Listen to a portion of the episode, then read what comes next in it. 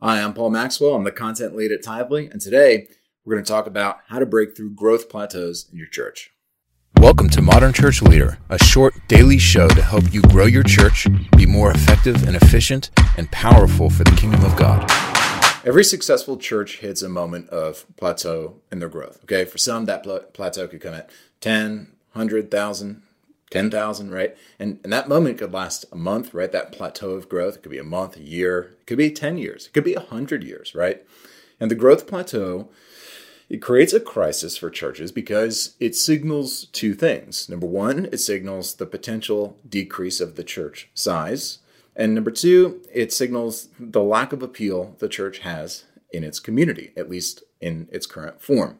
And these are both frightening signals for any church leader to face because lack of people often means lack of resources, and lack of resources means fewer programs, opportunities to reach out to people in the community, right, with the mission of the church, and lower production quality of the church service, uh, it, it, which that itself results in even a further drop in the church's appeal, resulting in fewer visit, visitors, right? It's, it just creates a whole cycle. Drop in visitors can often be uh, a signal flare of many bigger problems down the road well, that was kind of a run on thought, but the church growth plateau is a run on problem. And if you don't address it head on, that plateau will more than signal the church's decline and death. It will actually guarantee it. So, here today in this video, we're going to detail some of the major causes that church growth plateaus rather the causes of those church growth plateaus and how to break through them uh, without uh, resorting to tactics which feel not native to your church. So, number one, uh, the first problem uh, or, or, a reason or a main cause for church growth plateau is low production value. Okay, if if your church doesn't produce things well, people actually have a word for that. It's cheap right? Now now you might have a pocket full or a bucket full or, or an entire sanctuary full of reasons why your church doesn't produce its events well. And, and i have sympathy with all of those certainly. It's not easy to produce things well right? We don't have the money. We don't have the talent. We don't have the tools. We don't have the infrastructure. We don't have the volunteers all of these can absolutely be, be legitimate reasons why you're not producing your sunday service well but they're actually not reasons, they're obstacles, right? And you've chosen not to overcome them in order to focus your time and your resources on other things. Again, which is completely understandable, especially in small churches where resources are thin already. It's hard to even justify it to the congregation to to to, to devote resources to Sunday service production when it doesn't feel that relevant, right? The problem with this decision is that it's it, it's very short-sighted. If you spend all your time and effort getting people into the door, making sure the the back end of your church operations works well, but spend no time on the front end, right? What businesses call the customer facing aspect of your organization. I mean, people simply won't return, right? I mean, that's a common sense thing, but we we, we have a way of blocking that common sense stuff, right? It, they they won't tell you why. You know, they never return. They you'll never find out why people don't come back. But the reason was production value. People don't like putting a lot of time and energy into things that look and feel cheap, right? And church is no different.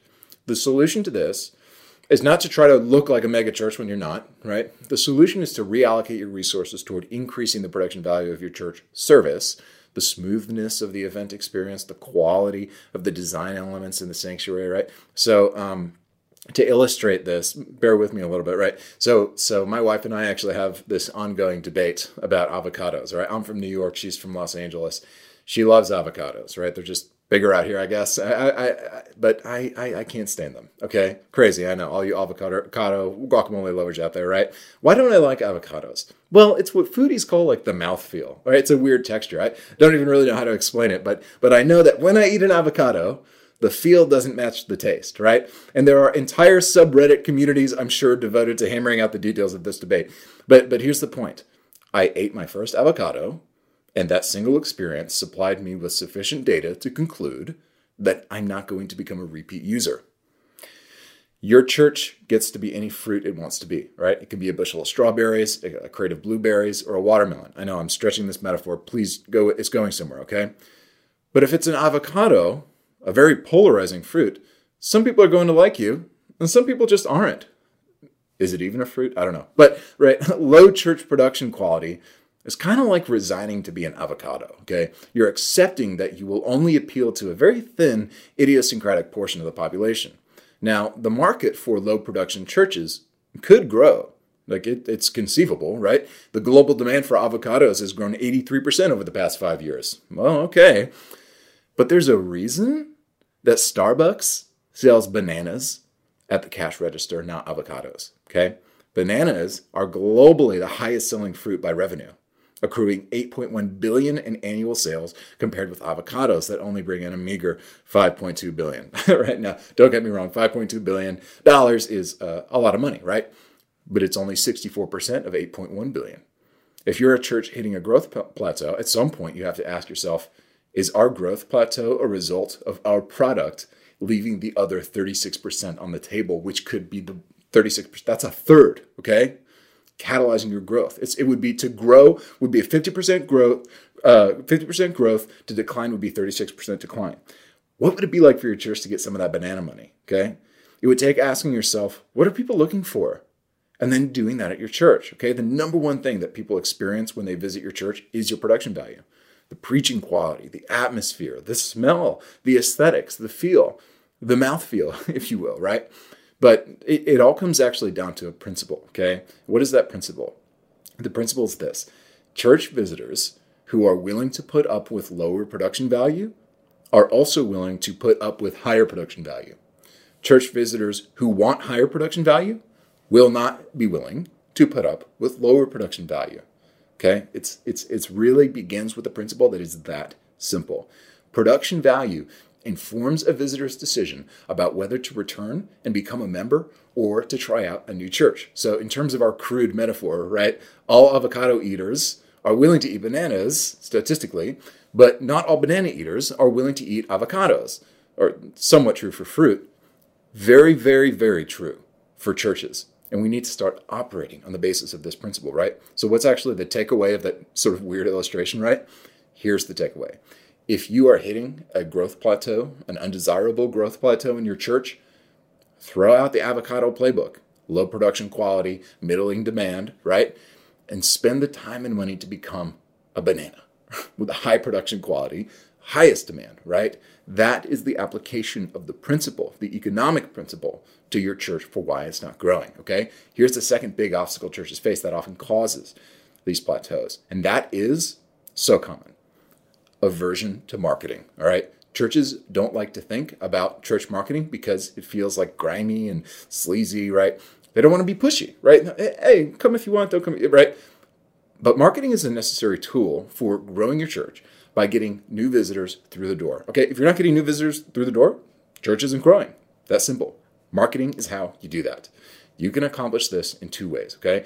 Inbound marketing and outbound marketing. So I'm going to break those two down just a little bit, all right? So inbound marketing gets people in the doors of your church by posting, you know, shareable blogs with a link to visit your church, paying for Google pay-per-click ads, right? Using other forms of advertising to get people to come into your front door without meeting them face to face by supplying them with the opportunity to visit and their own native environment, even if it's a digital native environment, in an organic way.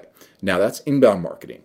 Outbound marketing gets people in the doors of your church by asking your church members to invite friends and family, you know, going to Starbucks and inviting the people you meet, implementing an invitational strategy into your general practice of social interaction in your community, right? That's outbound, right? You're actually going out, you're doing evangelism, you're doing relationship building, right? And you're actually telling your congregation, discipling them to share the good news of Jesus Christ and to invite them to your church, right? Use both methods, inbound and outbound. Use both methods to get people to come to your church so that you have the greatest chance of increasing your visitor acquisition and member retention numbers. Number three, big obstacle that causes church growth plateaus that is neglecting to reach the youth. Okay, this has to do not only with caring about reaching the youth, but employing the most effective methods of actually reaching the youth and getting them plugged into your church, right? It's one thing to get a bunch of kids to show up to an event. It's another thing to have a healthy, a spiritually vibrant youth community in your church, right? It's one thing to talk to the youth, it's another thing to generate demand for your church among the youth. It's an entirely different thing. If you care about church growth, you are highly invested in the latter. Okay? You are interested in, in, in cultivating demand for your church among the youth, which is a tall order, right? But you want to get the youth in the front door of your church with the most fun and exciting things possible. All the cliches paintball, laser tag, movie nights, video games, social events, right? Just get them together, help them to have fun, and help them to give them the guidance, the spiritual guidance, the, the mentorship that they need, right? Whatever kids are doing right now, do that at your church and invite them. Well, with a few filters, probably, right? But find the most viral thing that kids are doing that is appropriate for church, whether it's photography, hunting, sports, movies, right? Whatever it is, create events based around that at your church and they will come. All right. Ideally, you have a youth pastor kind of planning and implementing these things, keeping his thumb on the pulse of exactly what the best strategies will be. But if you're a smaller church with a volunteer youth coordinator, then brainstorm with them and the rest of the youth team. Uh, you know ways that you can co- creatively create a viral atmosphere uh, around your particular youth group activities right if it takes giving the youth group a bigger budget listen, give it to them. This is critical. And listen, this is not always the case. I'm not saying as a principle the youth group should get like 90% of the church budget. I'm saying if you're in a plateau and you know that this neglect is true for your church, this budget shift could really kind of shake loose that plateau. So your current growth plateau could be a result of failing to do this for the past 10 years, which is why there's a dry spell of adults. All your youth have grown up and left. Or many of the youth you could have reached simply never heard of you and they didn't stay right? So double down on your youth group. This is a long term investment, okay? So this isn't like a breaking through the plateau in the next three months investment. This is a long term investment that will show results in the next few years with their parents and the next few decades as they grow up and have families, right? This is that, that's how I became a Christian was through youth group, and that's how my parents became Christians because I went to youth group and then I invited my parents to church, right? It's a very common thing.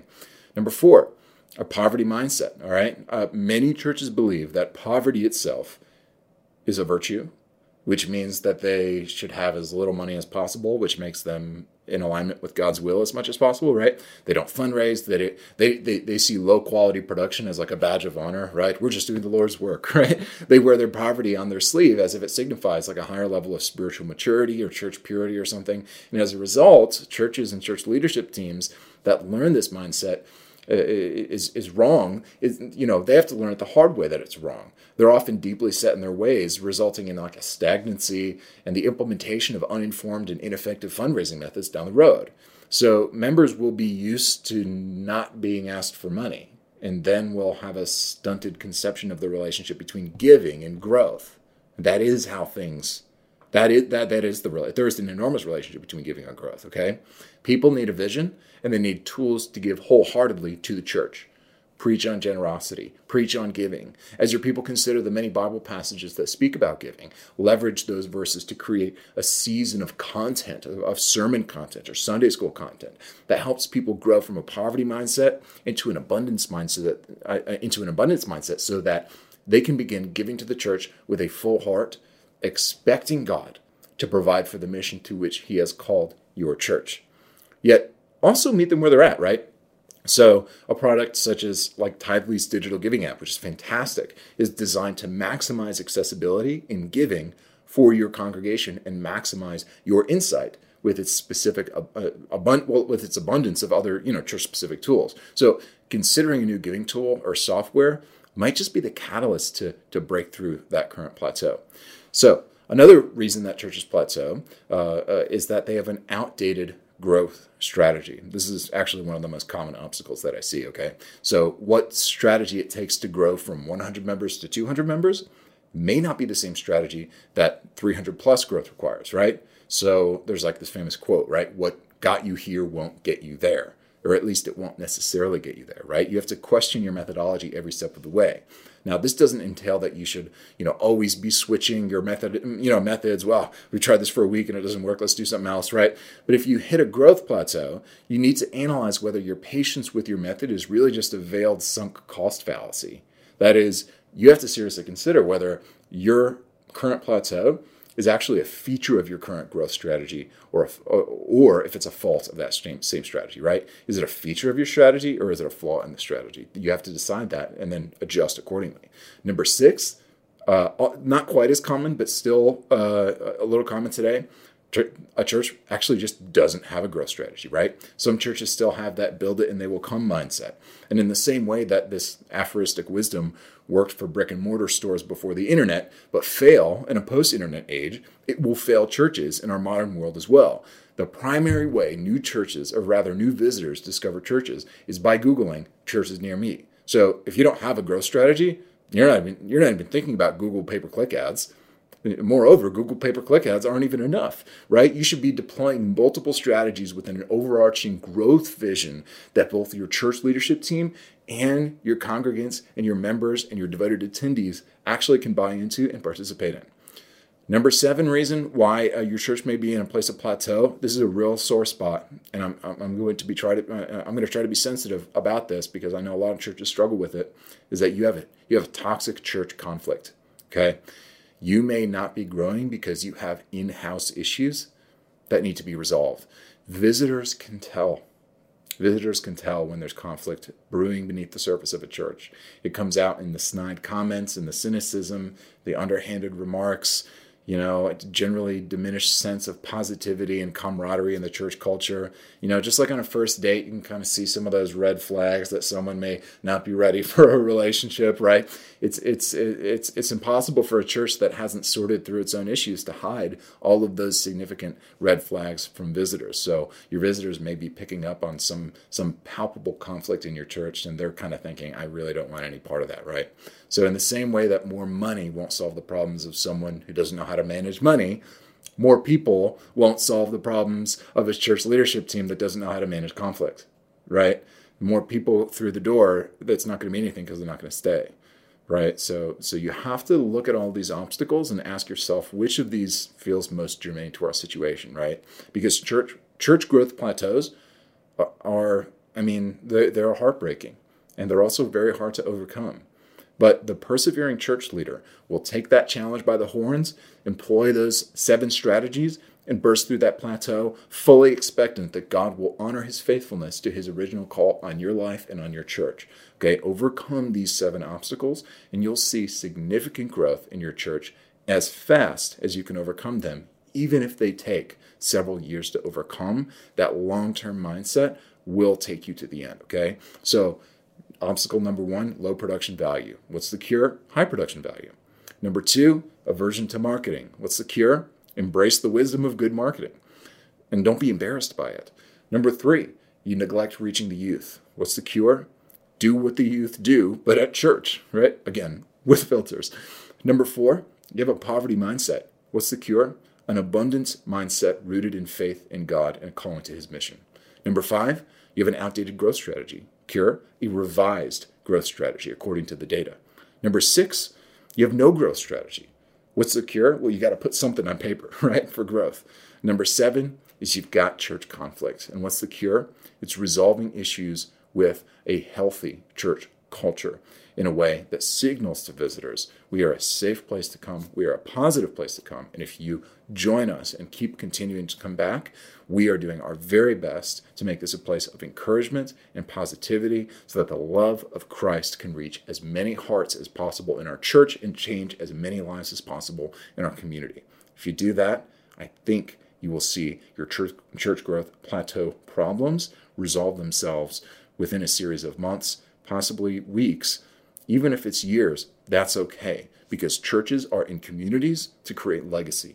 So let give yourself permission to have a long-term mindset with these things. If you have a growth plateau, don't let the anxiety of that plateau push you into unstable strategies that might cause even more unrest in your church and might even cause uh, your attendance to drop even more, right?